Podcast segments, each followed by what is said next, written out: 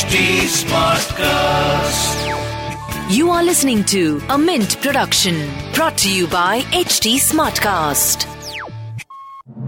Good morning. You're listening to Mint Business News with me, Gopika Gopukumar. Here are the main headlines this morning.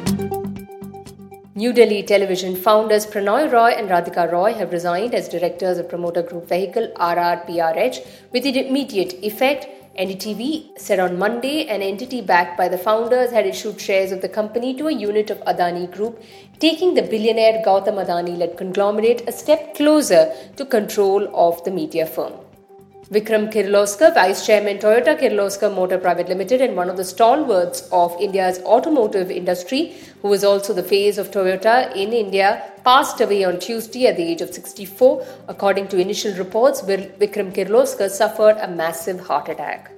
Chinese e-commerce giant Alibaba Group Holdings is planning to sell a stake of around three percent in food delivery platform Zomato worth two hundred million dollars through a block deal. Wall Street brokerage Morgan Stanley would be the broker of the deal. The block deal is expected to take place today, and the Alibaba Group may offer the shares at five to six percent discount to today's close price.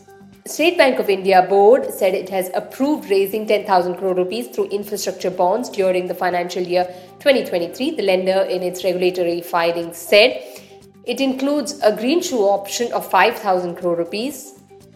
The Kirit Parekh panel on gas pricing is set to recommend the gradual lifting of the price ceiling on gas produced from different fields when it submits its report on Wednesday.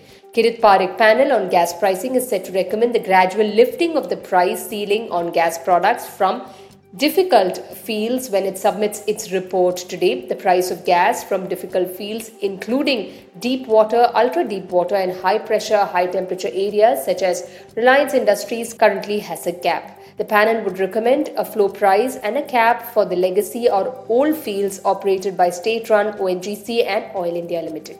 Generic injectables maker Gland Pharma said it will buy French pharmaceutical firm Cenexi Cenexi for one hundred twenty million euros as it looks to expand its presence in the European market. The pharma company's wholly owned Singapore-based unit, Gland Pharma International P T E, has entered into a put option agreement to buy one hundred percent of Cenexi Group for an equity value not exceeding one hundred twenty million euros.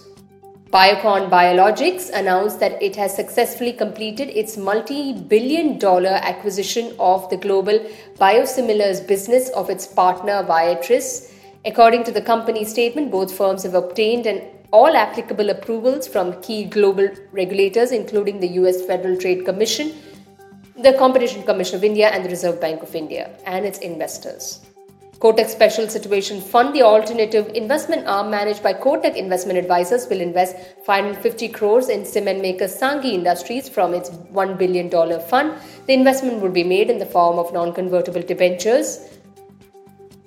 Wind energy solutions provider Inox Wind said the company and its arm Inox Green Energy Services have paid debts of four hundred eleven crore rupees. Inox Wind and its subsidiary Inox Green Energy Services, as part of the strategic initiative to deleverage their respective balance sheets, have recently paid two hundred fifty crore rupees and one hundred sixty crore rupees towards reducing their debt.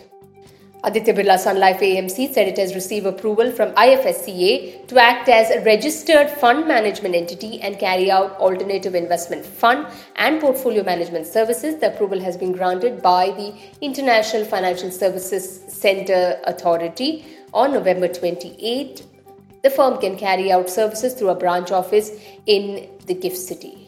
Britannia has entered into a joint venture with French cheesemaker Belsat to develop, manufacture, market, distribute, trade and sell cheese products in India and certain other territories.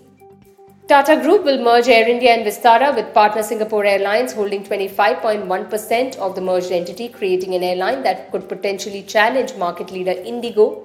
Singapore Airlines, which owns forty-nine percent of fully serviced carrier Vistara, will get a twenty-five percent stake in the merged carrier for a payment of two thousand crore rupees in cash. Tata Group will own the remaining seventy-four point nine percent. Nine entities, including U S private equity major Oaktree Capital, Torrent Group, Hinduja Group and a consortium of Piramal Group and Cosmia Financial Holdings, have submitted final bids for the whole of Reliance Capital and its subsidiaries. Monday was the last day for submitting the final bids. While Piramal and Cosmia have jointly bid for Reliance Capital, Piramal Group will bear the financial liabilities only towards Reliance General Insurance and Reliance Health Insurance. Moving on to markets, a quiet global mood led to a muted start on Dalal Street today. S and P B S E Sensex was volatile in trade, hovering around sixty-two thousand seven hundred levels, while a Nifty fifty index was above eighteen thousand six hundred mark. In business term of the day, we look at digital wallets. They are financial applications that allow you to store funds, make transactions and track payment histories on devices like phone and tablets.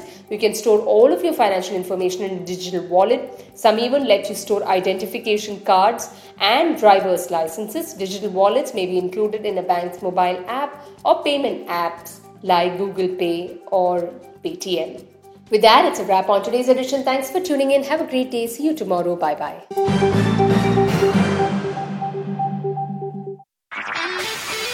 This was a Mint production brought to you by H T Smartcast. H T Smartcast.